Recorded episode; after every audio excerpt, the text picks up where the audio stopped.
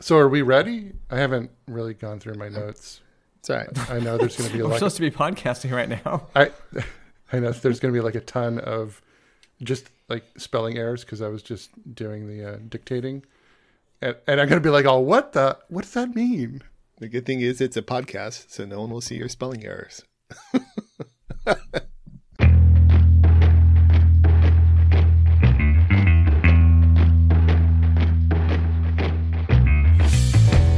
everybody, welcome to the Real DMC podcast. DMC stands for Dave, Marcus, and Colin. We're all here today, and we're actually here. This is a, a bit of a programming note. We were supposed to be doing Colin's pick today, which is True Romance. Colin's pick for 1993 specifically. But Colin made the pick and then did not want to watch the movie. Colin, why didn't you want to watch the movie? I wasn't feeling inspired. That so so we ended up taking Marcus's movie, and now I think we're all feeling a little uninspired. Well, let's, let's see how this conversation goes. Uh, so, speaking of that, the film we are here to discuss today, it dares to ask and answer the question, which is, does anybody want to watch an attractive 39 year old woman have sex with a 63 year old man? And that movie is 1993's Wolfgang Petersen directed In the Line of Fire. Three shots have been fired at President John Kennedy's motor An unconfirmed report from Dallas It was his job to safeguard the destiny of a nation. Today, America mourns the loss of President But at the John critical Fitzgerald. moment, he was a split second too late. Now, after a lifetime of second thoughts and second guesses, Secret Service agent Frank Horrigan is about to get a second chance. Yeah, Frank Horrigan, yeah. I've read about you, seen photos. You were JFK's favorite. Dallas. What happened to you that day? And this time, he'll be ready. I see you, Frank. I see you standing over the grave of another dead president.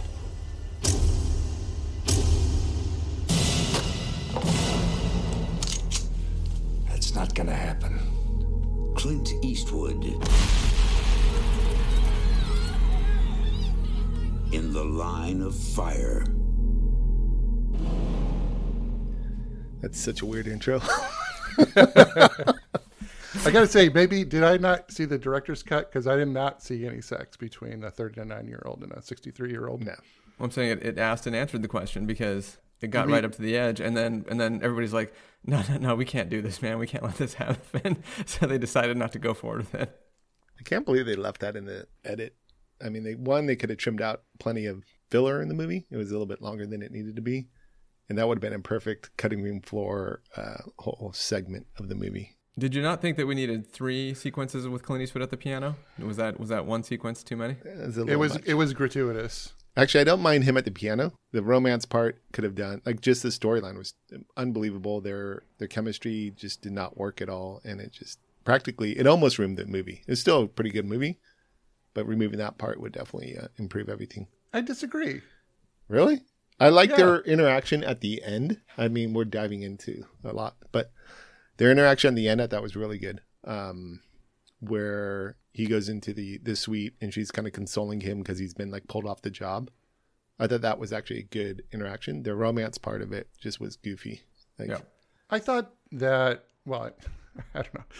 I I thought the flirting just like shouldn't have been there. And yet I thought he was actually doing a pretty good job and she Yeah, was he's like charming. And he was we- we- and she was lapping it up and and so there I think that there was good chemistry there. I'm also thinking that there's a lot of workplace sexual harassment issues that we need to be addressed or you know this was this was almost 30 years ago after all. Yeah. And by the way, this was apparently the first film that the Secret Service actively collaborated on uh, a Hollywood production with. I'm not sure that they read the script before they did that, but I don't know. I thought they did a pretty good job with that. That the detail like, parts I thought was pretty good. I mean, all of the sequences and all that, they, they look really good. I just mean that some there's some bonehead errors that the Secret Service makes in this movie from an investigation standpoint. The prank cardiac arrest. Uh, yeah, yeah. Pull some, pull some paramedics off the street as to, just so you can do a joke. All right. Well, wait. Before we jump into this thing all the way, let me just do the usual general setup. Okay. Um, so, by way of introduction, this movie was definitely a success. So, it made $102 million and it came in at, as number seven for the 1993 box office. Right behind Indecent Proposal and ahead of Aladdin. And this time, Colin, I did check, and yes, Aladdin was split over two years. I know you have lots of concern over what happens with Disney box office when we talk about this. So, just wanted to get ahead of that one for you. Gotta protect Disney. The movie was nominated for three Oscars: uh, John Malkovich in Best Actor, uh, Supporting Actor, Best Screenplay, and Best Film Editing. It did not win any. Uh, film maintains a 7.2 rating on IMDb, so it's relatively well regarded by the general population. Ebert gave it three and a half stars. I did not pull any quotes out of his review. I think looking back, I don't know if those numbers would actually hold up going back and looking at it today. One thing I would say about this movie is it feels very 90s, very 90s time capsule movie, because it kind of feels like this movie is right on that edge where you know the transition from the 80s to the 90s i think where it, you can even look at this in the movie posters right? How you used to have all the obviously hand drawn cool movie posters and then all of a sudden you get to the early 90s and it becomes a lot of photoshopped faces.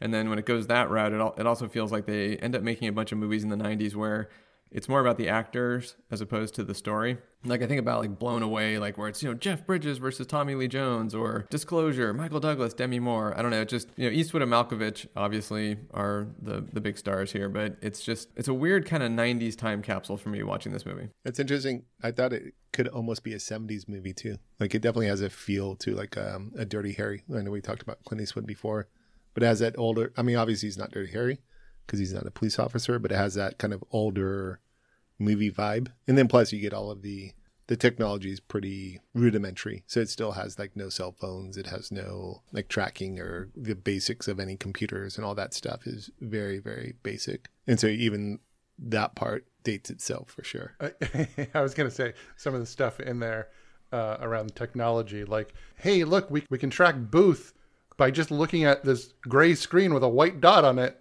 Yeah. I mean, it's just ludicrous, really. Like you look at today, and it, there's just really no comparison. So it, it feels very dated, um, and yeah, it does it does look and feel very 90s, which is not a bad thing. But I mean, it's definitely of an era.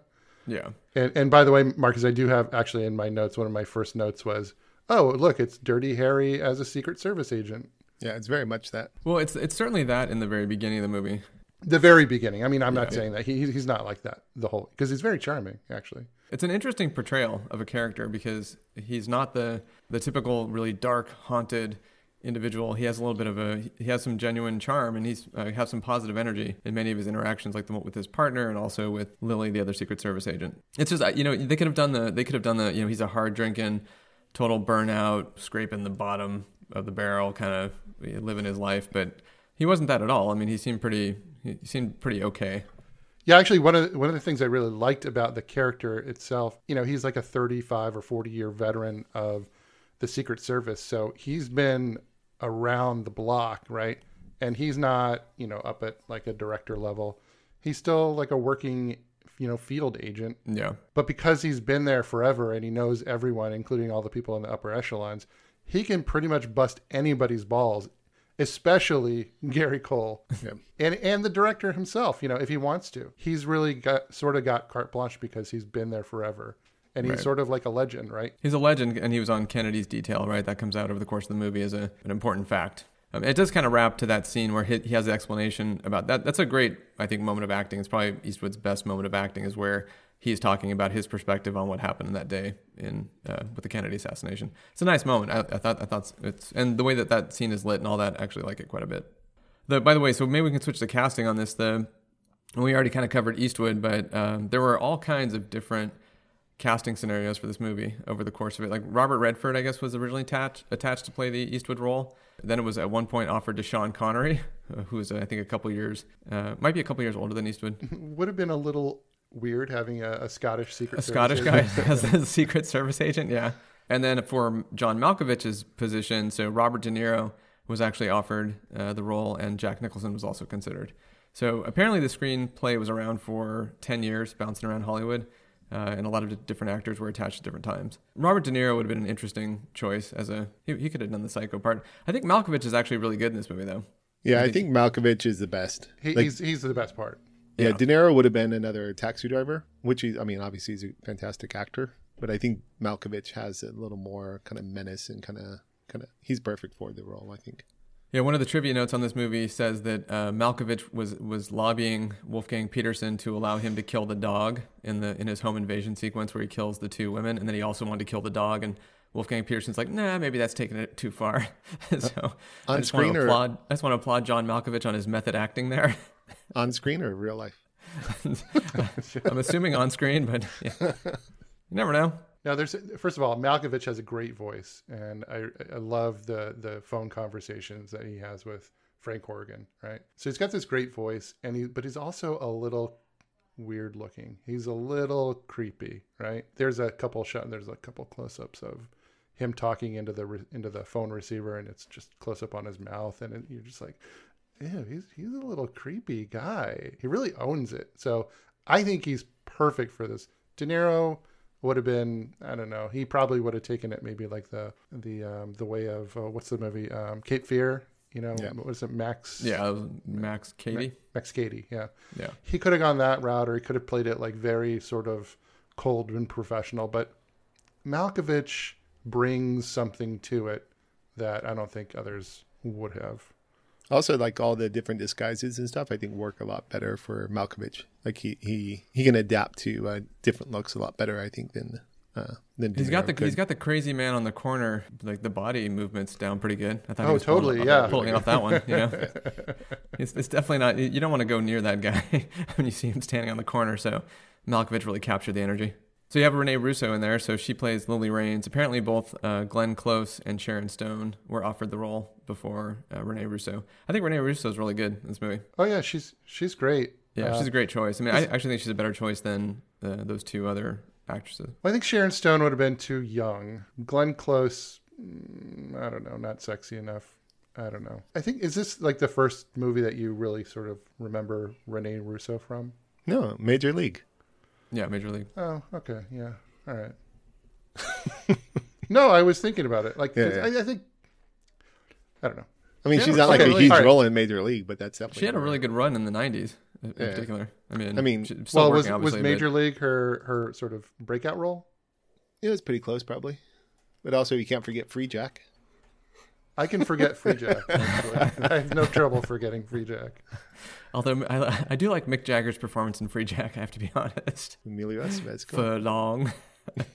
No, she was good. in. This is one of her first, like, um, I would say Yeah, major. no, it's basically like, supporting. Major League in the in 1989, Yeah. and then Mr. Destiny, which I never saw. One Good Cop, I don't think I saw that one either. And then yeah, Freejack, totally forgettable. Lethal Weapon three, also kind of forgettable. Yeah, she ends up being Martin Riggs' uh, girlfriend. I think Yeah. wife eventually. I really like her in Get Shorty personally, but Yeah. I have fond memories of her in this film. I have a lot of really good things to say today. Just- you know what? yeah, I, yeah. I just want to state that I was a little disappointed ro- watching this movie again.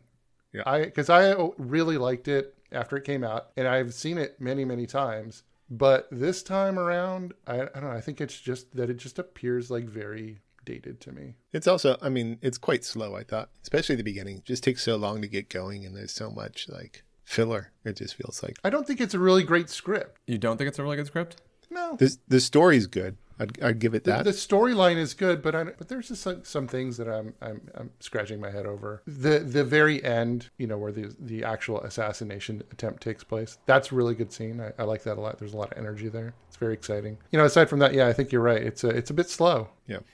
and I don't remember it being that way. Uh, so, Marcus, why did you pick this movie? In honor of um, Colin's upcoming birthday, which this movie will be, uh, the podcast will be released around. I was going for an old guy movie, uh, re- reaching the end end of his line. Christ, man, I'm not 63. Uh, just kidding. I picked the movie because it. I remember it well. I hadn't seen it in quite a long time, and for movies in '93, it looked like one that okay, this would be a good. We just did uh, Unforgiven. Love Clint Eastwood as an actor, and just hadn't seen this movie in quite a while. Thought it'd be a good rewatch. Knowing now, I'm not saying it's a bad movie, but it's also like it doesn't hold up. I, I mean, I would summarize this by saying it's a good movie. It's definitely not a great movie. I mean, Malkovich is fantastic, so he definitely deserves a uh, Oscar nod. But the the rest of it doesn't seem like it's that Oscar worthy. It's also tough because it's um, you're comparing it to more modern more like kind of fast paced, something like Argo or something along those lines. It'd be kind of a fun one if they redid it. I feel like the, the the one thing I I didn't like was that I just felt like they didn't do a ton of detective work on trying to find out who Booth was until like the very end. I don't know. Maybe it was because he turned out to be, you know, an ex CIA assassin and so he was really good at hiding his tracks. I don't know. Well, do you, hey, do you guys want to close out the cast at all, or do you want to just? Yeah, yeah, yeah, movie? yeah. Let's close out the cast. Okay. Ah, the fucking cast. All right. Well, so so just I mean, so maybe to close out the cast, so There's a lot of people in this movie though. Yeah. Well, just I mean, just a couple more. So so Dylan McDermott uh, is in it, and um, I swear to God, I, you know, I, I know there's the joke, right? But I swear to God, I'm watching this movie, and Jessamine's watching it with me, and she's like, "Who's this?" And my immediate response is, "Oh, that's Dermot Mulroney." Dylan McDermott, Dermot Mulroney. I know that's a joke, but, Sweeney. but apparently it's a real thing too, because I actually did it when I was watching this movie. Um, his character in this movie is, is almost pointless, honestly. I mean, he's he's there. He's um, there to die. He's there to die. That's it. That's his his and, and it's it's pretty funny too because they set up this intense moment where they're partners in the beginning. Then he just disappears for like 40 minutes of the movie or something like that, and then he shows up when he needs to die. Like that's that's you know that's the gist of sort of the the Dylan McDermott role. He's Al Dead Meat DeAndre. Yeah, I was gonna totally right. oh my gosh, you know what? It's it's so funny. I was thinking about that. I'm like, oh, this is the Hot Shots Dead Meat moment because the the was it the scene basically before they get to the scene where he dies. Yeah. He's in a car with Eastwood He's like, and he's "Yeah, I'm retiring." He's, he's crying. He's like, I'm gonna retire. He's like, I can't do this. Look, tomorrow morning I'd like you to I'm come- resigning tomorrow. What? What for? Just because you were scared down in Phoenix? Hell, I was scared too. You did your job. I have nightmares, Frank. About that boat with the plastic bag over my head. I. I can't breathe. Phoenix just clinched it. The service has counseling for I've this. been to the counselors, Frank. I've been to the counselors. Yeah, you're dead. I'll See you shortly. One last job. Come on. I know he's like, he's like, he's like, yeah, I'm gonna resign the next day, and he's like, oh, my wife and my my family, and he's got tear down his down his cheek, and I'm like, oh yeah, he's gonna die. Oh, you're fucking dead. He's totally dead. Uh, it's good stuff. All right. Well, Gary Cole is in it as uh, so he's Bill Watts. By the way, um, yeah. when he did die, no, uh, Frank, not really broken up by it. no, not not, not broken up. And I'll, I'll give some props to uh, Dylan McDermott for his blood drool work when he dies. that's that's a that's a pretty good uh, pretty good open mouth hang blood drool moment. So give him some credit. Um, okay, so Gary Cole plays Bill Watts. He's the I guess what what is he? What's his role? Because he's not the director, so he's the leader of the of He's the a- president's individual detail. Is that what he would? what Yeah. Yeah, he's would the head of the of the detail. Yeah, just so traveler, uh, which is the code name for the president's Protection. detail. He's head of the president's protection detail. I have to say, I know this guy's been in a lot of stuff, but it's really hard. It's really hard to see him as the like the hard bitten leader leader of the uh, Secret Service because I can only see him from Office Space, or that jumps to my head. Hello, Peter. What's happening? Uh, we have sort of a problem here. Yeah, you apparently didn't put one of the new cover sheets on your TPS reports. Or as the announcer in Dodgeball. Like those are two movies that jump into my head when I think of Gary Cole. Unbelievable! Ladies and gentlemen, I have been to the Great Wall of China. I have seen the pyramids of Egypt. I've even witnessed a grown man satisfy a camel. can say it's it was really interesting because there was a time when Gary Cole was doing serious roles, and I'm like, I wrote down, I'm like, oh, it's Gary Cole. It's one in one of his early serious roles, because at some point he like totally pivoted, and then he became just such a great straight man in a lot of really great comedies, Yeah. including Office Space and Veep and and others. Uh, he's just he's so wonderful. But yeah, he was doing like he even he even, even was on a TV series, Nightcaller, where he he played in a serious role. So I don't know what happened, but he made that pivot and he and he did it very successfully. So then you have Fred Thompson. So he shows up. He's the uh, was it the chief of staff? Is that Yeah, who- for, yeah. for the presidential chief of staff? Harry Sargent. Don't call me Harry. Anybody who wants to uh, get a, a, a brief uh, history on Fred Dalton Thompson, I'd recommend you check out the beginning of the Die Hard 2 podcast we did. Colin does about a five minute summary of uh, Fred Thompson's career. It's actually very interesting. thought You it find was. out many Or, interesting or things. just email me. I'm happy to talk Fred Dalton Thompson. Uh, Fred Dalton Thompson can just he can do no wrong, right? It's just he's he's a fun actor to watch when he's on the screen, so he has a good commanding presence. He's a little bit more whiny in here than I'm used to seeing Fred Dalton Thompson here because he's "Eh, we got it. The president's only five points behind. We got to close the gap. Blah blah blah. So he's he's he's authoritative, but he's a little bit more whiny than I'm used to seeing him. Oh, he's a total prick. But yeah, you're right. Like I'm used to wanting him to be the guy who takes charge, and and you're like, oh, okay, yeah, so that's what we're gonna do. Yeah, he's he's kind of a prick in this. And a coward. Yep. Di- dives behind the stage. No, that's right. Yeah, he gets super pissed off because of that. I forgot. He might as well have just like grabbed a kid and held it up as a shield. That'd been hilarious. Good dead zone call out. So Tobin Bell, he's in the beginning. He's one of the bad guys who's counterfeiting during a very brief sequence where uh, Eastwood's character is going undercover, and immediately he's recognizable. Uh, I mean, he's in the Saw series, obviously. I haven't seen many of those movies. I've only seen one of them, but he has that creepy edge when you immediately see him. So that's kind of funny. I don't, I don't know why I think he's an albino assassin. Why, is, why do I think that he played an albino assassin? Was he in the movie The Firm? Was he some sort of albino assassin? I don't, Um, quite I don't know possibly. why I have a Tobin Bell albino assassin association, but I do. Yeah, yeah, yeah. As the firm, he he was the Nordic man. Okay. So, well, yeah. well, maybe that's right.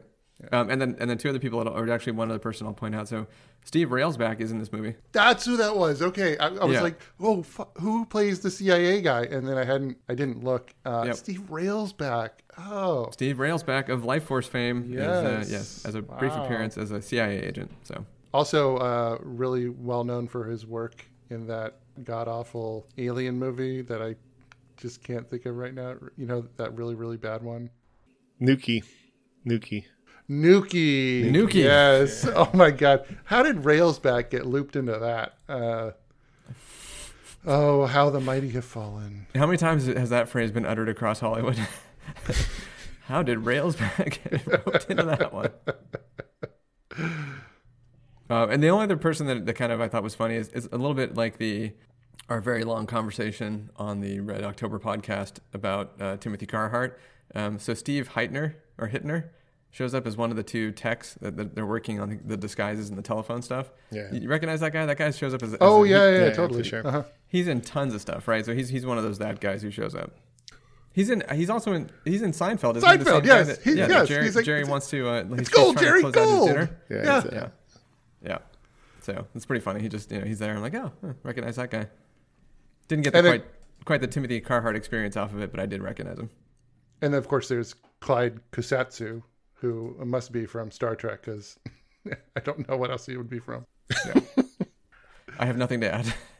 so the actor who played the president was named Jim Curley, who, when you look at his uh, filmography, not a ton of work, not a very long career. Uh, so I just thought it was sort of interesting, and maybe it's because you know I don't I don't know you don't want to draw attention away from Malkovich and Eastwood, and so you have somebody who's just kind of this nondescript president versus having somebody that like was a really well-known actor. I just thought that was an interesting choice. He wasn't the focus of it. It was the protection detail, not on the president himself. I think that's yeah, that's good because you don't want him to be some distraction. And he, I, does he, he even have any lines other than speeches? No. Yeah. And he doesn't even have a name. Kind of interesting thing. So I did a little research on the code names, and so the the way code names are given out is the the president is given a letter that's assigned by the Secret Service, and then they um, pick the code name itself, and then also all the family members of the of the president has the same first letter. So our most recent president was given the letter M, and he picked Mogul is his code name. His uh, wife was Muse, which I thought was kind of funny. Yeah. Obama was Renegade. Bush was Tumbler and Trailblazer. And Clinton probably had one of the best was Eagle. Fun stuff. CIA code, or uh, sorry, Secret Service code names. What would your Secret Service code name be, Marcus? You have to give me a letter. Uh, Jay, pick, J- Um, jerk off. I don't know. I was gonna say, thank you for throwing it out there for yourself versus one of us having to say. it. oh, great. We gotta protect the jerk off again. This guy's an asshole. We didn't really talk about Wolfgang Petersen.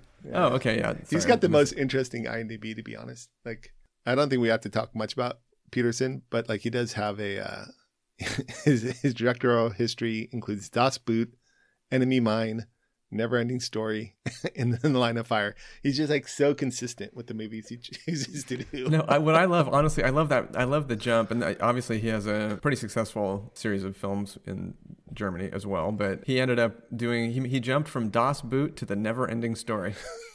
I love that tonal shift, man. That's just great. oh man. Uh, and then he goes on to make Enemy Mine, which um, do you guys remember that movie? Yeah. yeah. Oh yeah. Yeah. So that, that was good. And then he has a pretty good run. So uh, he makes Enemy that Mines movie is sh- Star Trek Generation. The uh, the the wall is uh, the wall is fallen or whatever that. Uh, what's the Oh, Darmok, Darmok, Darmok, and Jalad Dar- at Tanagra. Yeah, exactly. Yeah, Same- yeah it's basically the movie it's version. sort of of like that. Yeah, yeah. And of course, Lou Luga, Lou Gossett Jr. gets to give birth to an alien baby. nice. But then from 93 through, what, what I guess, what is it? Uh, Let's just say 2000. 2000, yeah. So you, you have a In the Line of Fire, Outbreak, uh, Air Force One, The Perfect Storm, and Troy, which is, that's a pretty good run of movies. You know, I, I know I know Troy was probably not that well received, but I actually think it's a good movie. I mean, I don't, I don't think it's a bad It- movie. It's a decent movie. It's just um, I don't know. It's got really good people, and it's a it is definitely a spectacle. Yeah. There's something really missing from that movie. Mar- Marcus looks bored. Pretty much. We're- As we're- is the we're rest of diving- our audience. We're diving really deep into a whole bunch of other movies, not this That's one. all right. Is that is that intentional? I don't know. I don't know. We're trying, we're, trying to, we're trying to keep ourselves interested with this podcast. Oh boy. Okay. Well, then, okay. One last point. So the the score when you're watching this movie, and it's so funny because uh, having just watched The Untouchables, there's when the scene when they're running after Malkovich on the rooftops, in particular, and also when they're running after Malkovich in the park. I was I was listening to that score beat. I'm like, this is The Untouchables, right? This is actually almost sounds like exactly like The Untouchables, like the you know the like the you know like the agent kind of beat. And I didn't even realize that it was the same composer actually. so I'm like, ah, okay, that makes sense. Um, but it's it seems very intentional. Um, kind of funny too that this is the I think this is the fifth film that he uh, scored for um, Eastwood. And so when you get when you get out of the spaghetti westerns, he also did uh, Two Mules for Sister Sara. I don't know if you guys knew that. Probably No, not. I did not know that. Okay. Good good knowledge, Dave. All right. Now, are you ready to you ready to jump into the movie? Let's do it. Okay. Sure. So the film does actually open. It starts. Uh, unlike this podcast, the film does open. now, so there's an opening sequence where so Eastwood's character Frank Horrigan and his partner are showing that they're Secret Service agents conducting an investigation into counterfeit bills. Um, so they go and they they meet up with Tobin Bell. There's a there's a good scene where uh, wait what what are you laughing at over there? I don't know, just like going like is, does anyone really care? I mean like Well, no, I'll tell you what, I'll tell you what I I'll tell you what I think is interesting about this scene. So How about the beginning? please. Please Go ahead. So, so, that, so they pull uh, Dylan McDermott into the. Uh, so they have him in a position where they have a, a gag over his mouth, and they they make Eastwood, uh, or they they ask him to shoot him in the head, and Eastwood picks up the gun and clicks it, and then it um, and then it doesn't go off, and so so they think, okay, well Eastwood's okay, and then they put a bag over Dylan McDermott's head, and I'll just say for whatever reason, that and neck breaking are the two things, like the two types of murders in movies that really get to me, like like the casual bag? putting the plastic bag over someone's head and tying it off and suffocating them. I don't know why. That just affects me. that's, you know, seen people like beaten to death, shot, chainsawed, but nope, that's the thing that gets to me. So I find that a little creepy. Did you uh play with one too many plastic bags as a child? And Maybe that's what it was. Maybe it was all the warnings on plastic bags I saw when I was a kid. Do not put this over your head. Maybe I've just have been conditioned. So I guess the uh, safety protocols have worked. Um, the other thing that happens in this scene is so uh, so Eastwood does get a chance to pull out a 44 Magnum and shoot two guys, and the the sound design on those shots is very similar to uh, his Dirty Harry films for sure. I did see in the trivia notes that it, that some have said that this was Eastwood's way of saying goodbye to the Dirty Harry character. Um, I don't know if that's correct or not. Doesn't, the rest of the movie certainly doesn't feel like that. The, and the opening scene does feel definitely different than the rest of the movie from a style standpoint. But I did like the uh, the kind of quote from uh, what was his part his partner? It's like you knew you knew from the weight of the gun, right? It was empty. You knew it was empty, right? It's like, well, there could have been one bullet in there. yeah, yeah, let's face it, he he was almost responsible for murdering his partner. yeah, no kidding. And did, didn't you think about that during that scene? Like, had actually had the gun gone off, it's he would have had to have staged the whole thing. Right? He would have had to kill all three guys, and then you know, he's like, it's, Probably. it's like yeah, they, they shot my partner, and then I had to kill everybody. Yeah, so then uh, then it cuts to the first sequence of Eastwood playing the piano in the bar, and he's he's talking to Agent Al, who's had a traumatic experience, and he's kind of sad, and he says he's going to go home and kiss his wife and kids. Um, so as we've mentioned earlier in the pod, uh, that means you know that he's definitely dead, pretty soon. But then Eastwood goes to, or Frank Horrigan goes to an apartment that uh, they've asked him to investigate, and he goes into the apartment, and there's a a psycho collage on the inside of the apartment wall that has all these pictures. It has a picture of like Time magazine with like the president with like a big, you know, like crosshairs through his head. So here's my question on that one. Wait, who, what are you making the wacko collage for when you're the wacko? Is that is that daily inspiration? Is it are you is it a planning montage? Like what are you using that thing for? Yeah, What's it's definitely it's a mood board. Oh, I just gonna say that. hey, look, at least there wasn't like a string and, and pins all over the board. Yeah. Like, when Uh, when we were it, it was it was, it was missing our some yarn. That I Yeah. definitely didn't have any yarn. That, that, was it should have had some yarn, but yeah, yeah. when we were remodeling a house, we put up a mood board and you know got colors and, and things we liked. So he's just setting it up. hey, assassins need that stuff too. So it's a presidential assassination mood board, is what you're saying. Well, he has to get motivated every day to you know he has to look at me. Okay, this is what I'm doing today. Besides, Pinterest didn't exist then. Yeah. Purely inspirational. That's the purpose of that thing, is what you're saying. Yeah. No, I think he jerks off to it every day. Yes, it's inspirational. Well, that, that, that escalated quickly. I would assume if you're a Secret Service agent and you find this, you kind of think that maybe, "Hmm, okay, this this guy is worth checking out. But then he leaves and he goes back to the office, and he, or he's doing a report on it. And then they go back. He goes back with his partner a little bit later, and the entire apartment is cleaned out with the exception of one picture that shows Eastwood. By the way, and I think from his Dirty Harry days, they photoshopped him into running behind the Kennedy limo. So, but so that picture is kind of cool. But here's my question. So he had a whole bunch of furniture in that room. I mean, That's my question too. So, uh, so the secret, like, so there's this psycho, like, I'm gonna kill the president collage on the wall, and then somehow he still brings a moving truck in, and, and is he working by himself, or does he have, does he hire movers? I mean, how does he clean out the entire apartment in two days? How, how does he do that? And the landlady, the nosy landlady, not even realize it, right?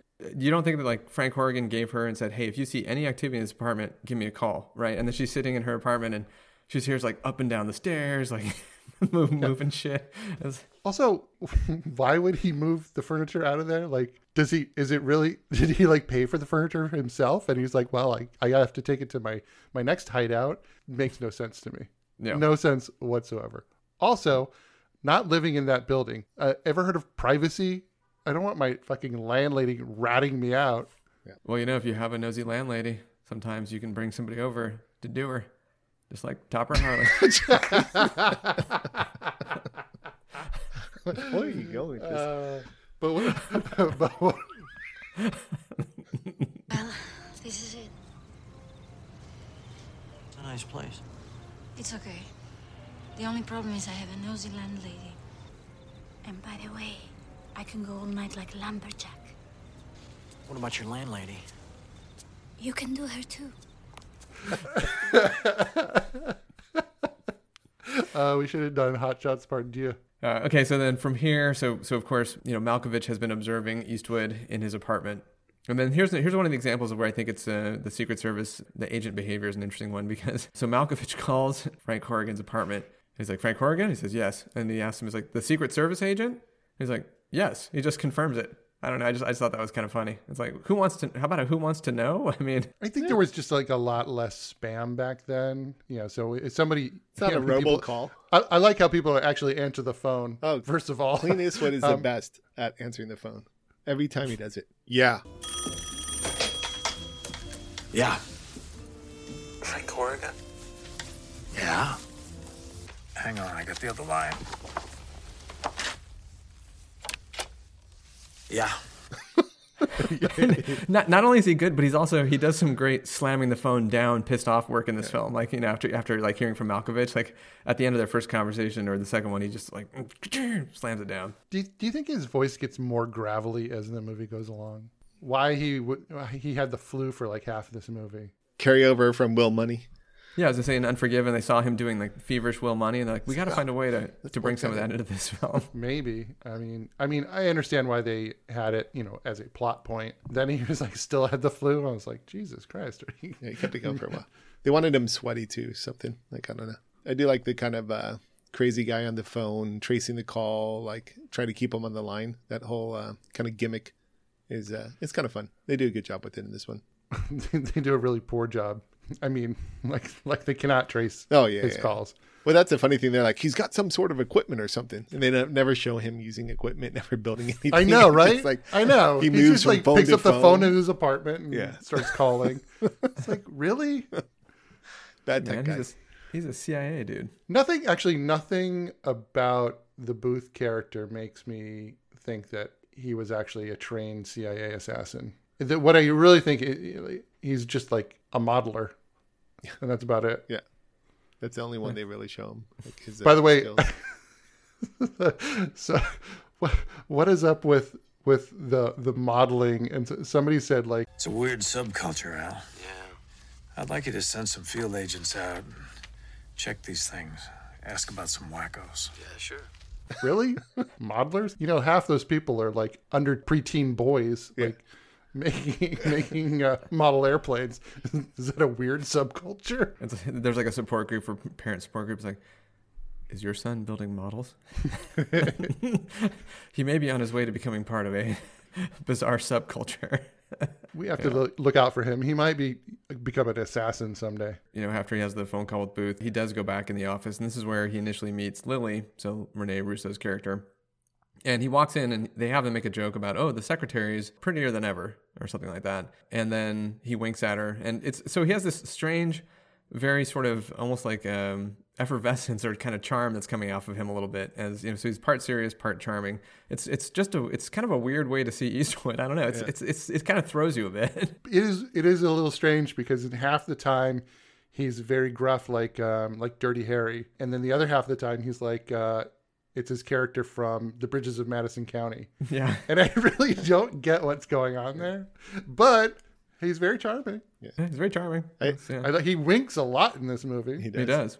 I did like the flirting part of it. Like, so I thought that was kind of a, a interesting. Like, okay, it's the old guy kind of meeting the new female uh, agent. I thought that worked pretty well. I think just the romance when they took it to like the next level, that's when it really fell apart for me. Like, it's just like, okay, just keep dismissing him and just kind of like, oh, he's kind of funny old guy. The idea of being flirtatious, but with no true intention behind it. Yeah, Like that. exactly, exactly. I thought that's what they were going to go for, and I totally forgot the movie. So like when they did end up hooking up, you're like, oh, that just doesn't. This doesn't work at all. Like, like I think when he goes to kiss her at the thing, you're like, no, don't do that. Like, what are you doing? at the piano. well, the, I realize like the funny thing is, as much as I love Clint Eastwood as an actor, I don't know that I really want to see him kissing anybody. Exactly. that's not that's not the that's not the Eastwood energy I'm looking for. you don't want to see him kissing tuco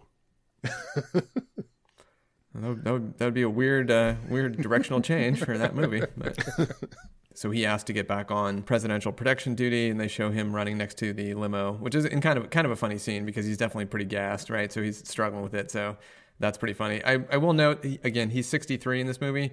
The mandatory Secret Service retirement age is 52. oh is it really Yeah, yeah. So he's a he's a 11 years past uh, what would even be allowable. yeah, I think this. I think the script was intending him to be a, a 50 year old man. So he's like nearing retirement. So he actually turned down the script when it was first offered to him, uh, or, or the movie, because the character was he thought he was too old. Yeah. But then every other um, scene where he's chasing someone, Clint Eastwood's ahead of uh, of Dylan McDermott. So i know it like he's like f- much faster than the younger guys Yeah. i'm like how is that Every time. But- Yeah. come on, Dylan, do some cardio. when they showed that scene of him uh, and the other agents um, running alongside the president's limousine, the first thing out of my my first thought was like, why are they doing that? Yeah. This doesn't really make a lot of sense because those things are like so armored. And then, thankfully, He mentioned it. he actually mentions that later on in like a, a few scenes later. So I was I was hap- happy that they addressed that. Yeah. That's just window dressing. You mean? Yeah, I don't. d- They don't do that anymore, do they? No. I mean, well, I mean, not not when you see like the standard motorcade stuff for sure. Yeah. It's sort of a fun throwback seeing them jogging next to the limo. Actually, it's uh, Even a motorcade seems kind of quaint. I don't know. Then it cuts to um, Malkovich, his character going to a bank. What, what it what it's it, it's referenced it a, a couple times over the course of the of the movie. So he using the name James Carney, he is uh, sending checks to the president, so a, a campaign fund, and he's writing like fifty thousand dollar checks or hundred thousand dollar checks, whatever it is. And it- he goes to open an account at a bank. And why he's opening, why he's already been sending checks, but now he has to open another account at a local bank, is not particularly explained in the movie. Uh, but he's there and he's talking to the person who's opening the account, and she says, "Oh, you know, where are you from?" And he says, "Minneapolis." And then uh, he mentions that, or she, she said, asked him what high school he went to, and he can't identify the right high school. Why does he have to set up a new account if he's already, if he's already been writing checks? That's just one question I have. He was doing them to different locations. I think he was trying to, because one was to like the, the he had different funds he was writing the checks to. They, it was a great premise because he's writing checks to donate so he can get an invite to see the president. Yeah, that, that I thought was a really good plot point. For yeah, sure. I thought it was really brilliant. But I think he's doing it under different names and different accounts to try and get a position in different states. So one was the one he got in was California, but I think when he was trying like Chicago and some other places, Oh, okay. and so he's Huh. doing different names because I think one was to a different like one was a re-election fund, one was like a victory fund, and there's a couple of different ones. So, but they didn't do a good job explaining that for sure. Yeah.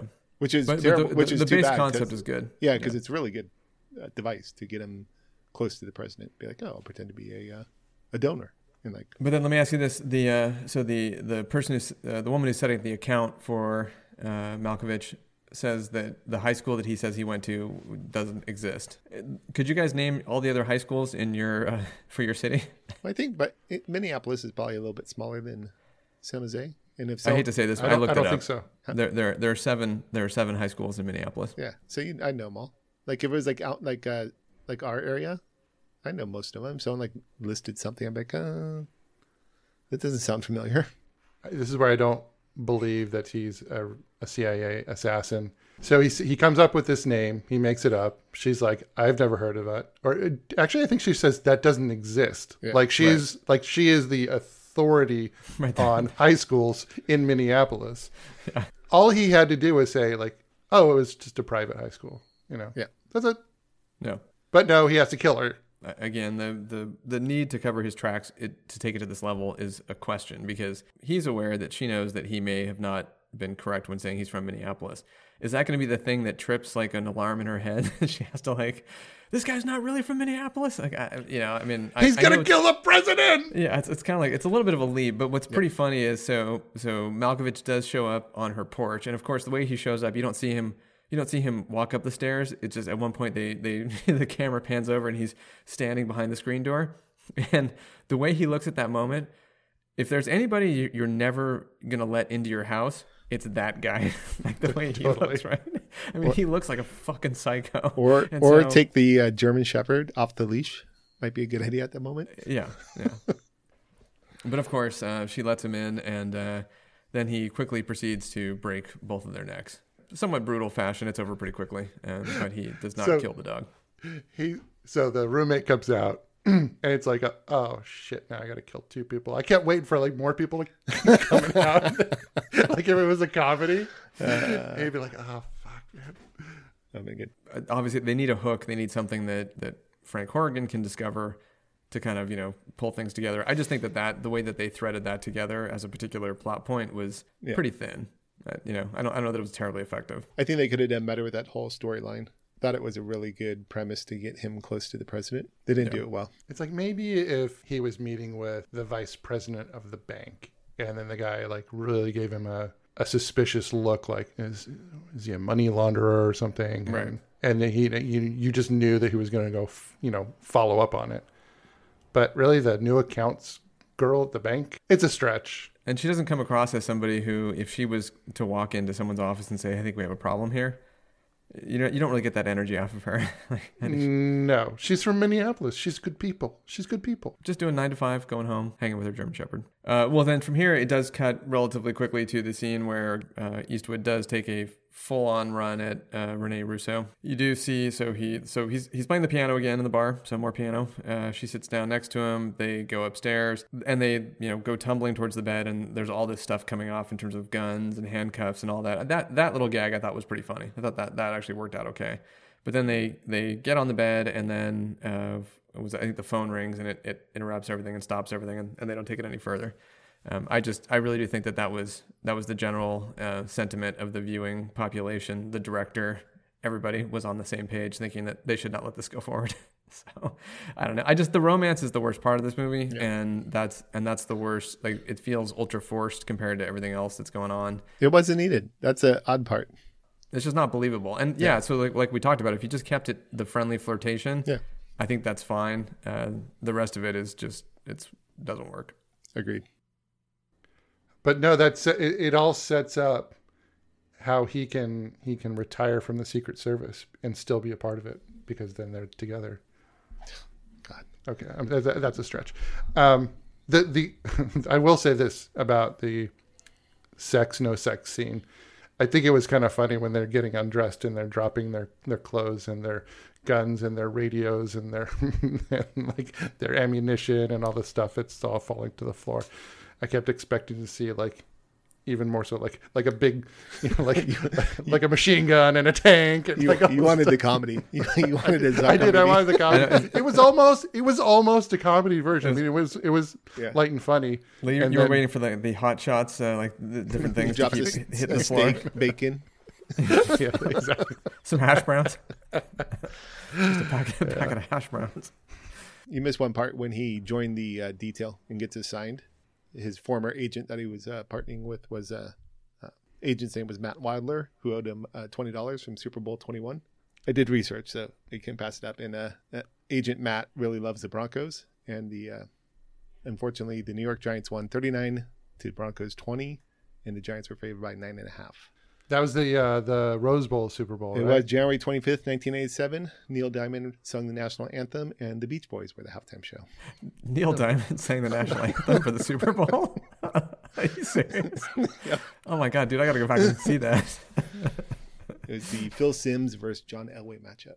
I'm just I'm, I'm picturing like Neil Diamond in like one of those sequin shirts, like out there, like you know, just wide open, hairy chest in the national anthem. Sorry, just doesn't feel right.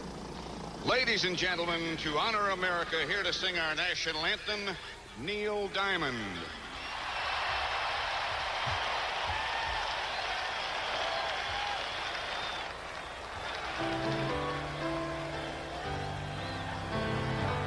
Oh, say, can you see by the dawn's early light what so proudly we hailed at the twilight's last gleaming? Okay, so uh, from here it go. It, it- there's a campaign rally uh, where so Frank Horrigan is he has a, a really bad fever. This is just another question I had.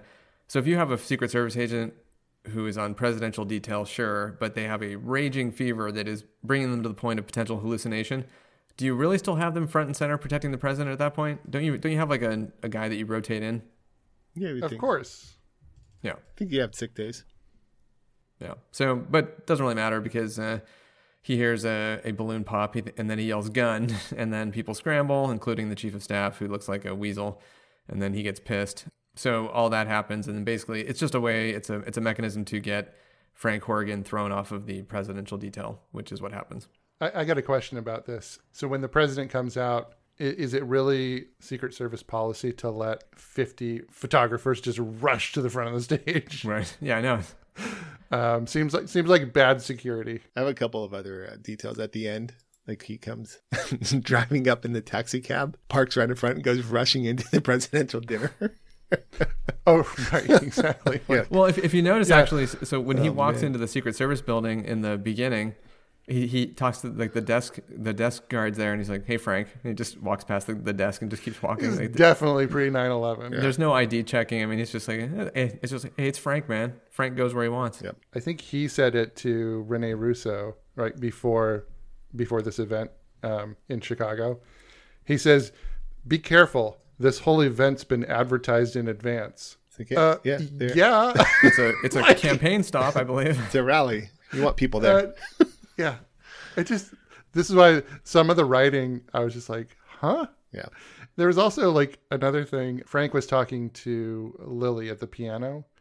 I think he, he was was he talking about how like Kennedy had a, like a fascination with death. Mm, I don't No. remember that. I don't remember that. well, he was saying he was saying he had a, a fascination with death, and you know, like he thought he would be assassinated.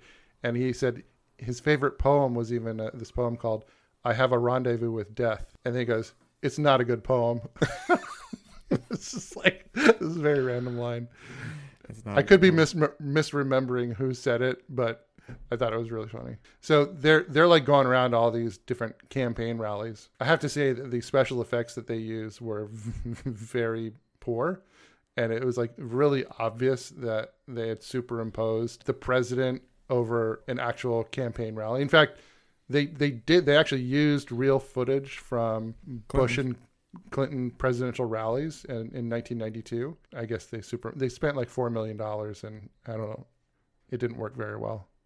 There's especially there's the one scene where the president is like giving a speech off the back of a, a train car, and it's really obvious that Yeah. it, Is that that- it, yeah. and it's just really bad. Yeah, it's, it's funny. I noticed that too. Like the very weird optical effects, like where particularly a couple scenes where you had the, the the profile shot, and then behind him it just did. They looked very disconnected. Yeah, It's kind of funny because now they do the opposite. The, the crowd's fake, and then they Right, exactly. the- yeah, it's all CGI crowd. yeah. The president's real, and then the crowd's all faked. There is a scene where so Mitch Leary, they you know they, they find out who he is, and he calls the Secret Service office. He calls he calls to mock them from right outside their office headquarters, like in Washington D.C. And then he's able to run and get away. Which come on, that never happens. As soon as they as soon as they see him and they know like what's going on in the situation, like forget it. That dude's that dude's gone, right? But let's just move move past that. But when they realize who he is, there's this awesome sequence where they run through potential face changes and yeah. augmentation and disguises and they give him among other things they give him like the super thick porn mustache like that's one look they give him they give him like full wolverine chops like so they, they take that they, he goes into the full wolverine look. At one point he's got kind of this uh, like it was that the guy Criss Angel that that street music uh, street um, magician like kind of that emaciated sort of weird goth look. And then and then they briefly turn him into one a member of the beatles for a minute. I don't know if you guys saw that but he has like the you know the mop top going. So i just all of that and those effects it looked pretty goofy. I thought it was funny. It was it was I I thought about that too. They actually did a good job with that because you know the sort of the face changing uh, Yeah. looked looked pretty good, but the the looks themselves were pretty funny. Yeah. Yeah, I just it's like what do you go into like a, a series of uh, pre-identified caricatures? like let's see let's see what it looked like in case he was dressing up as doing Wolverine cosplay. let's we got to cover all of our bases.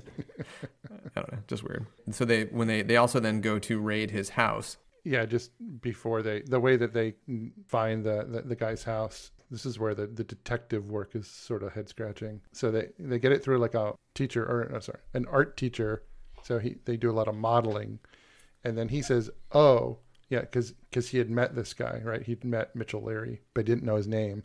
So he had a contact in Phoenix. That's how they find the guy that that they find Mitchell Leary. He's like, "You should go talk to this guy." Because he knows everyone down there. And it's just like, it's like Phoenix is a really big city. Like, I really, it's just they lucked out, right? It's just this is where I'm like the the writing is bad. Well, so so another question there. So the investigation when they're when they're conducting this investigation, the contact they go find is a guy who's in a wheelchair, right? And he Yeah. says that he says that Mitch bought me this wheelchair. It cost a thousand dollars. And then he reaches into the back and he pulls out a gun and he says, "And this is for if I ever see him again." So did, did Mitch put him in the wheelchair? Is that is that what happened, or did he just buy him the wheelchair? He bought him the wheelchair, and then he like um, accused him of something or other. It didn't make much sense, but We accused him of stealing one of his designs. Yeah, so apparently the that's Yeah. and, and like the CIA. So this guy works for the CIA. Apparently he's really into modeling because he's also developing his own, I guess, special prototypes. One of those was stolen and he got pissed off. Uh, it doesn't really work all that well in terms of trying to give you the the breadcrumbs to get back to his house. Yeah. but I would agree. The the detective work is a little bit sketchy in this. they need to tighten it all up a bit. Yeah. Which is kind of funny. I, I can see this movie being done really well. Like Zodiac is a close comparison to this kind of the crazy guy in that. Like it'd be interesting if they and they're not going to redo this movie, but like if it was done to that like strength of uh, how Fincher did Zodiac, it'd be really quite cool.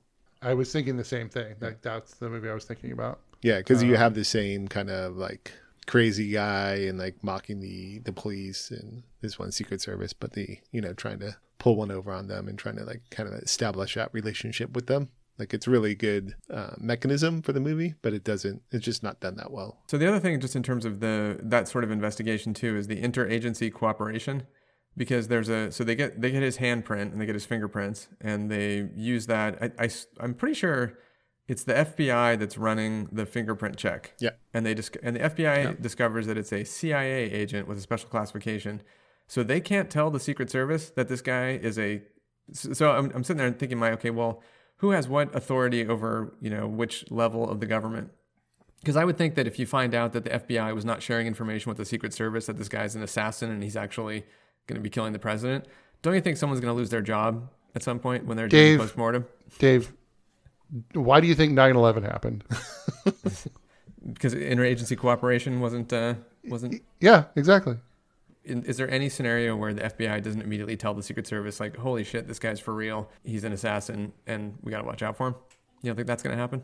No, I mean they should have. Yeah, absolutely, but they didn't because they were not the the intelligence agencies were not. They were they had these rivalries. Did you not see Yeah. Cobra? Don't you know anything about jurisdiction?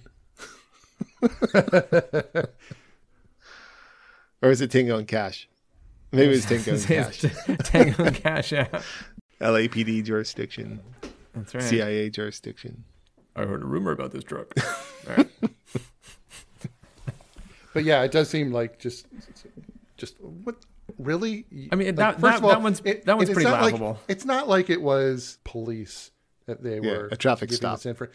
it was the presidential protection detail. Right. Yeah. That, at that point, you're like, oh, maybe they should know about this. Right. Yeah. Dude, it's a C12. Can't tell them.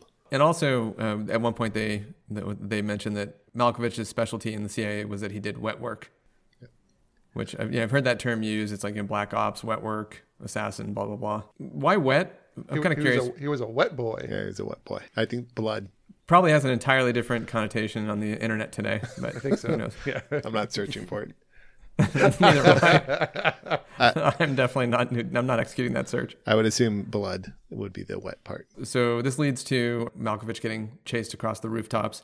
I guess there's two main takeaways there. So so one is that Eastwood is in amazing shape for a 63 year old dude, like running, chasing people down, running past all the other agents, scaling the rooftop like a boss. so it's good for you, Eastwood. But then of course his partner does get killed. It's a very strange. It's it's actually kind of strange scene the way they set it up. So Eastwood tries to make the jump. He's hanging. Malkovich offers him his hand, and then uh, Eastwood sticks the gun in uh, Malkovich's mouth. Uh, basically, at that point, you know, Malkovich is taunting him and saying, "Oh, you're not willing to trade your life."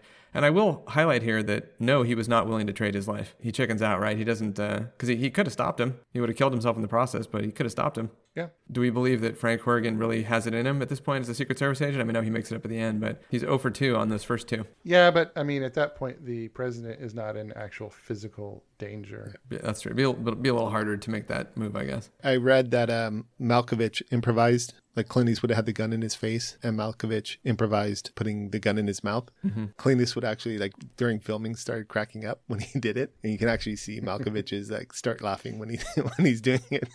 I read that same trivia note and went back and watched it. And right after you see Malkovich put the gun in his mouth, he him has one moment like where he has a big like smile that Yeah. shows up for just like a half second, and then he gets it back under control.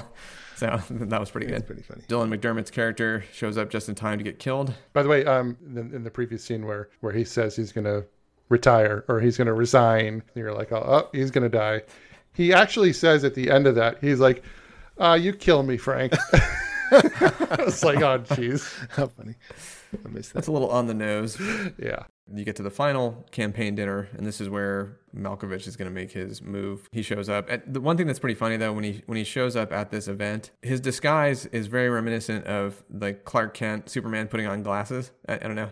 It's not that much of a leap uh, to get to. I mean, what did he do? He messed up his hair a little bit on the top, and he had a pair of glasses on. and I think you're missing the point. what is the point? The point is he his disguise was exactly like some rich white guy, Yeah. and he just basically blended right into the crowd. Oh no, that I get. Obviously, yes. That He's- you know. He's dressed up. He's wearing a suit. He's looking nice. He's like, you know, polished, and so like he blends in. You know, like he won't stand out at all. Yeah, and I thought that was done. Like I thought overall, like the disguises and that stuff worked really well. Well, it's all because the Secret Service was looking for some dude with Wolverine chops the whole time, right? And they're like, I know. Have you seen this guy? It's kind of funny. They had a bunch of other photos that they were scanning through too, which was kind of interesting. It probably is legit on how they do it. The other thing that's kind of weird about this scene is the is the timing and the sequencing because so Horgan goes to the bank. He ends up having a conversation. He finds out this woman has been murdered, um, and she's from Minneapolis. By the way, that was a, a bad slip, or he was just taunting Horgan that because uh, Malkovich referenced that you know some people die just because they're from Minneapolis, and that's kind of what breaks through when Horgan goes out there. I was gonna say that to the point earlier you're making about him being a bad CIA agent. Like if you're gonna pick a undercover, like oh, I'm from Minneapolis, you'd you'd fill out the backstory, right, a little bit. Right. Or maybe just say someplace that you actually have spent some time. Yeah, so you know something or Or say like, "Oh, I'm just from a real small city in Indiana." Yeah. You know, Right. Because nobody knows any small cities in Indiana. You know, Colin, our uh, our small city Indiana listenership just took a hit because of you and your prejudice. Sorry, Indiana. Yeah, I want to analyze the overall the travel time going back and forth to Arizona to LA to San Diego wherever else they're going. He, he goes to a bank, right? Because he leaves during the day. He goes to the bank. By the time he comes back, the sun's going down. By the time he's in the elevator, uh, it's it's night. The bank was Los Angeles too. Yeah, because they mentioned where his up his uh, work was was in up there in San Jose. I love San Jose. She's like, yeah. She's like, oh, I love San Jose. It's like, really? like, like what? What were you doing in San Jose? We all grew up in San What Jose. part? so yeah, what part? like she's like, oh, I love raging water. Nothing against San Jose, but like if you, it's not one. It's six hours away, so it's not like that common. Like I don't know. She's like, Oh, I'm that- from Minnesota, and they got this thing there called the Winchester Mystery House. Oh, it's so great. Actually, not great. Kind of boring. Uh. oh shit! There goes our Winchester Mystery House sponsorship. okay, so at the end, uh, you know, he gets the right, he gets the information. He discovers the name that Malkovich is using, and then he dramatically runs and jumps in front of a bullet at the last second. And then what follows is the greatest removal of a president from a hostile situation of all time in any movie ever seen. Oh, that was awesome. because they him push this guy they push this guy through like i don't know like half mile of the hotel in about 15 seconds and they're just beating people up along the way like marcus i think mentioned that the the chef takes a really good shove from might might be gary cole we're not sure but the Oh, greatest he thing about that flying. scene is the president himself because if the secret service's job is to scare the living shit out of the president That was it. mission accomplished I I also think he like they shoved when they finally shoved him into the limousine and took off. He was definitely having a cardiac event. I went back and watched a couple. So the chef gets thrown, just like working in the kitchen. They come running through and just deck the chef. It was it was sort of like a like a watching like the WWE or something. Seriously. I mean, it was just like I think a guy bounces off the, the counter and like flails down, down to the Oh, ground. And But they're also uh, going into either the elevator or wherever they're going. Someone else, like you can't see it that well, but someone hits the deck. The deck, like you see someone falling down too. I think they got trampled or something. Like, oh man, And, and and can we talk about the the crowd at the dinner at the the oh, fundraiser? oh they just all Oh, lose they their just- shit completely. it is pandemonium. crazy It's a Zuckerberg film, right? It's like It is- it It's a total, totally- yeah, it's it a, totally is. It's a Zaz film moment. It's absolutely what it is. That's totally what it is. It's a great call. oh man. Oh man, that was great. So he gets taken up into the elevator. One thing that just does not fit well at all is Ren- Rene Russo turns to the LAPD. What do we do? I'm like, I know, right? you're fucking the like- Secret Service. like, get in "What?" charge. Like, what the hell? And and how how about the LAPD? She's like, "What's the plan, Captain?" And he's like, "Yeah, it's your man up there. You tell me." It's like, way to pass the buck. Seriously. Oh man, that was so bad. Like that would never like I don't know. That just was a terrible, terrible writing there. They, you know, they have all these like um, shooters, right? And the elevator's going up, and then you, can't see anything because uh, Malkovich is he's he's busted out all the all the lights and stuff. He's going after the and, lights. and so and so I think they're going like like oh we don't have a shot, and yet there's a guy down at the bottom in the lobby who just like takes a shot at the elevator anyway. yeah, exactly. I was like, what are you doing, dude? Oh, I forgot uh, when he was coming in. So he, he comes up. So he he figures out at this bank. He gets in a taxi, and the taxi drives over. It was just a stunt guy driving too. Like you can just see like the guy driving the taxi It was just like stunt driver. Screech up to the front. He goes running out, and then like one of the guys is like, "What are you doing here, Frank? You're not supposed to be here." Did you get my fax? Oh yeah, here it is. Like, well, why do you think I'm here? I came to pick up my fax. You're saying why are you here? You're not supposed to be here. And oh yeah, I got a fax for you. All right, this is terrible. Yeah, I, I did like that Malkovich smashed out the lights in the elevator. I thought that was a, a nice little touch. It ends with a showdown between the two of them, and Malkovich is hanging off of the edge of the elevator. And Eastwood offers him his hand, similar to what Malkovich did when he was on the roof. Then Malkovich just decides to Hans Gruber it off the back of the elevator instead. so and he falls to his death. But nobody nobody looks up and says, "I hope that's not a hostage." So- And, Yeah, that was that was missing, unfortunately. and he did not he did not can opener or uh, cannonball. no, no cannonballing. I was thinking that, that there would be like more of a splat because it was pretty far. Like six stories on his back onto the thing. Yeah, it's kind of a dry I think hit. it's more than six stories. It, looked like it was like ten or twelve. I think he hit terminal velocity. yeah, and then uh, at the very end, then you see Horrigan sitting with Lily, and they're looking at pigeons. And Colin, you mentioned this earlier, but you want to mention it again? No, go ahead.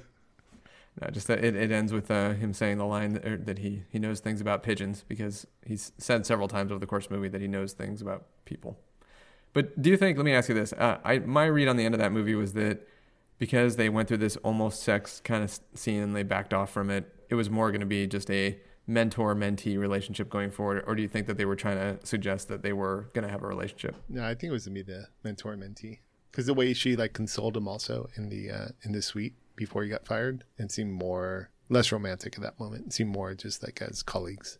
No way, they're knocking boots. He hopes, but He's resigning from the Secret Service. He's retiring so that so that he can actually have sex with her. probably. They're gonna get it on. No, I, I, think- I think he's he's fulfilled his destiny. So I think he's just going to go walk the earth like Cain. No, I think they're definitely going to have a relationship. Yeah, uh, here's another um, thing that sticks out, like a, from a '90s movie perspective. I guess they get they fly back to to DC, you know, from LA. All these people are there waiting, like right when they get off the plane at the gate. There's like news media. There's even his boss from the Secret Service, and it's like, yeah, you don't see that anymore. Why would you go and pick him up at the airport? Like that's it's just such a pain in the ass to pick someone up, up at the airport. No Uber. the president sent his limo, and he says, Frank says, "I love public transportation." Yeah, he had a couple of things. They talk about him getting rides. He like he doesn't have a car of his own. The- So, the, one instance I what- thought that worked well was after his uh, partner got shot. You saw him like riding the bus home alone. It was kind of a kind of nice moment. Oh, uh, that's I forgot about that. That's good. Yeah. It's a good good highlight. He didn't have like the fact that he's talking about how you know he said he he lived in New York for a long time and he likes public transportation, and yet he keeps hitting up everyone else for rides in their cars. Yeah. So I don't really understand how public transportation plays into it. He likes the idea of public transportation. So uh, speaking of '90s and uh, and downtown LA, did the uh, did, did the downtown scenes remind you of any any movie when they're at Figueroa? Heat? Yeah. Well, there's yeah, There's a couple like it was the exact same. Like, hey, I know exactly where this is. Good spot for a shootout. Right, any uh, final thoughts, or do you guys want to get to your? Uh, guys just want to move us move this one along. So uh, yeah. Final thoughts. well, I'll tell you, I'll- Uh, how about anything else? Anything else specific you want to talk about the movie? I did like the detail. They covered the uh, the Secret Service detail when they were doing the setup at LA. I thought was a kind of a cool going through like I will say the manhole yeah. covers. They're like sealing them. They're talking about all the things they like checking abandoned vehicles, removing this. So they're talking about all like Taking the mailboxes out. Yeah. Yeah, actually, that might be the, the best thing from the sort of the Secret Service process was the advance team because you really got to dive deep a little bit into what it, what all they do as far as you know providing security. So that was interesting. yeah. One of the random ones are call LAPD, make sure they have no police uniforms missing, and some other things like that. So that was cool. Right. I feel like today their job must be just so infin- infinitely harder. Right. You don't you don't need to go check with LAPD. I mean, you can just buy a LAPD police uniform like from Amazon. You know, it's just it's really hard to cover all the bases. I think nowadays. The the gun I thought was a pretty cool idea. So the I composite. always thought, well, is that yeah? Is that a does it actually work? And apparently it must because there's a there's an actual law against um, those types of weapons, and so when they were done filming, they actually had to destroy it. Yeah, and that's a that's a whole there's a whole lot that's going on right now with uh, that stuff like print home printed guns. So the, the other thing that I thought was really fascinating trivia note for IMDb trivia is it says that Arnold Schwarzenegger visited the set in 1992. that was in there as a trivia note. All right then. it's like it's like Uh, and during that same week, Gary Cole took a shit in Friday's bathroom. I mean, what's the? There's, that's not trivia. That's an observational fact. So I think the one thing that we didn't talk about at all was the fact that Frank Horrigan's actually based on a, a real person, uh, Clint Hill, Yeah. who was a Secret Service agent uh, who did was there in Dallas on that fateful day. Actually, uh, broke down react. during a, a, a huh? He did react though. That's that. Yeah, yeah, yeah, yeah. yeah. But he also um, he was on a 60 Minutes interview in 1968 and broke down and said that he felt responsible, you know, for Kennedy's death, and so it was interesting f- from that perspective because uh, you know he's. I mean, I'm sure there are like a lot of those agents felt like carried around a lot of guilt for a lot of years. I, I like the way that that scene is lit too. He's you know they're standing in shadow and he's talking about the his experience on that day and First shot sounded like a firecracker. I looked over and I saw him. I, I could tell he was hit.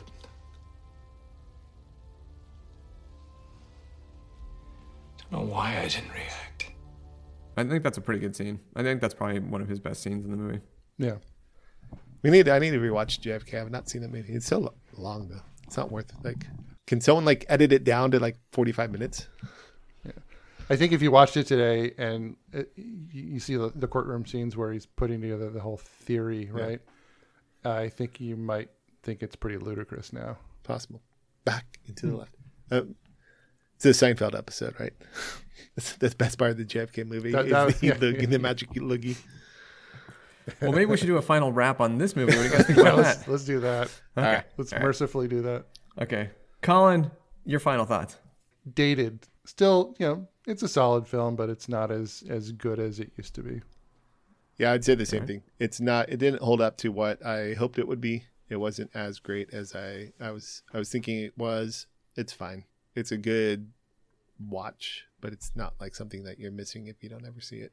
Yeah, I mean, I have very similar take. Uh, I will say that Jessamy was watching it with me, and she fell asleep as, as we were watching it. So, so not it was not uh, edge of edge of your seat thrills for her for sure. I think this is this is it's this is there's there's a lot about this movie that I think is kind of interesting because I think this is the moment where it's like, okay, well, do we really want Clint Eastwood to be an action star or not? It's trying to a- ask and answer that question. Um, I do think that the relationship between the two of them doesn't work at all. Um, and I think this is, there was a lot of this that happened in the 90s, which um, I guess what was the ultimate example was Sean Connery and uh, Catherine Zeta Jones in Entrapment. yeah. I think they were like 30, was it? Uh, I think they were 34 years apart or something like that. I forget. It was, it was pretty bad. Um, so yeah, the the relationship angle is totally forced. The rest of it is um, is good, and Malkovich is really good. And overall, it's a fun movie, it, but it's just kind of a, a. How about let's do letter grades? I'll give it. I'll give this a B. That's what this movie is. It's a B. How about you guys? Probably say Malkovich gets an A. The rest of the movie gets like a C plus. He's great. He makes the movie, and the the rest is just kind of like even Clint Eastwood. Clint Eastwood's fine. Like I don't think he's bad at it, but just not just not tightly written. It's not tightly directed. It just needs like a lot more kind of buttoning up to make it really solid. Just like this podcast. exactly. Um, listeners, you may be surprised, but this is not scripted. We just kind of ad hoc it, and sometimes we should have scripted something. I think the our general level of enthusiasm is indicative of the movie. Yeah. Unfortunately, I because yeah, I like I said, I loved this movie um, back in the '90s, but it just it just didn't hold up. So I'd have to give it. I used to probably would have given it like an A minus, and I think it's probably more like a B minus now. B minus. We'll we'll go for B minus as our uh, that's our our rolled up score. Sounds about right. That means I think we are at the point where I get to choose my movie for 1993. So we're just skipping True Romance altogether. We're gonna do it some other No, time. no, well, we're still we're still gonna do Okay. True Romance next. It's just that. Well, uh, n- maybe, maybe, or maybe not. see how Colin feels. I, the mood. We'll see. Do you wanna Let's just see how I feel. Just- no, no, I, I don't know that I want to repick. It'll just be a by the mood. honestly, to be honest with you, I, I think I'm more interested in watching. I can't believe I'm going to say this. Some of those horror films, and especially ones I haven't seen before, because it just seems like a lot more interesting. I think we're we're heading into like territory of movies that I've seen many many times, and it's just you know even though I I, I love them, sort of feeling like well I, I've just watched them too recently. are you retiring from the Real DMC podcast? No, no, but I, I, maybe I'm making a, a push for uh, maybe a slightly different focus. I don't know.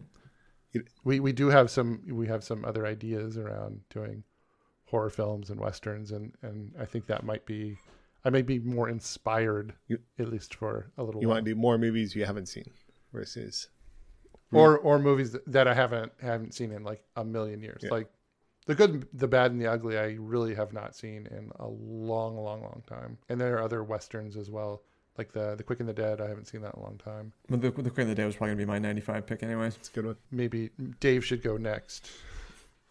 Okay. I'd love to talk about so- Drexl some point. Gary Oldman. Wow, he's so fantastic. So after Colin grabbed True Romance, because that would have been a consideration, uh, there were a couple movies that I was looking at. So you guys can, I haven't made a final decision. You can, you can lobby me here.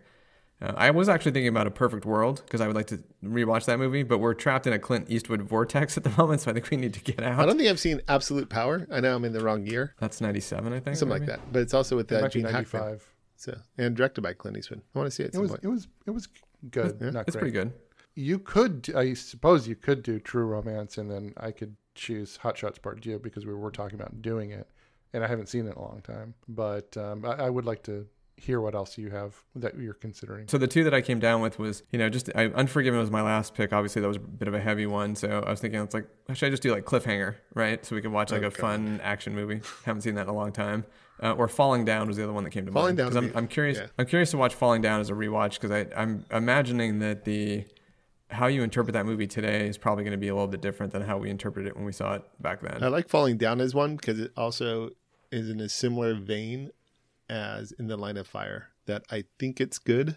I remember it being kind of good, but I might watch and be like, "God, this is a piece of crap." Like, I like, I- So I like it from the perspective that it's Joel Schumacher. Yeah. right? yeah, it's a and, Schumacher and, and I like to shit all over Joel There you go. Schumacher. So All right, okay, let's do. Um, What are you gonna do? Falling Down then. I and I have the opposite. Um, you don't think it's good? recollection. I, I I did I recall not liking that Uh. movie and really being just totally annoyed by everything that happens to Michael Douglas in that. Oh, you didn't like the. That so it could be it could be interesting. All right, let's try I'll it out. certainly have a lot more to say about it than this movie. Yeah. Well, I mean, the other one I was thinking about was Hot Shots Part Two, right? Because that was just, I mean, just to follow up on Yeah. Hot Shots. well, I, I would say either Hot Shots Part Two or or Falling Down would be, I think, good Yeah, choices. let's, let's do Falling Down because I think it'll be, I think it could be an interesting conversation. Maybe maybe we take True Romance, put it in the parking lot for now, and then we come back to it when we really, really want to give it some good attention. Why the fuck did you pick a movie that you actually don't want to watch? Because I think I watched it Uh, too it's so too recently. Come on. I, I was kind of looking forward to rewatching. I've I've listened to rewatchables and it's really good. I just want to talk about Floyd and uh and Drexl. Maybe in the next week or so, I'll Don't condescend me, man. inspired. Fucking kill you, Gonna send me, Kill you, man. man. Floyd. Ah, love All right. Well, I I got to go.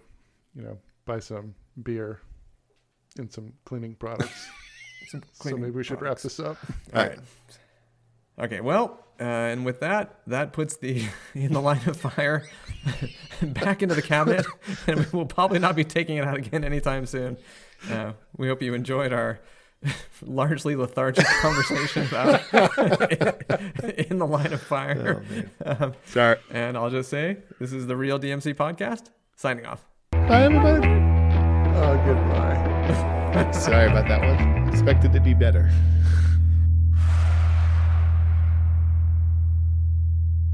It's because he's a paid mafia spy. He said plant.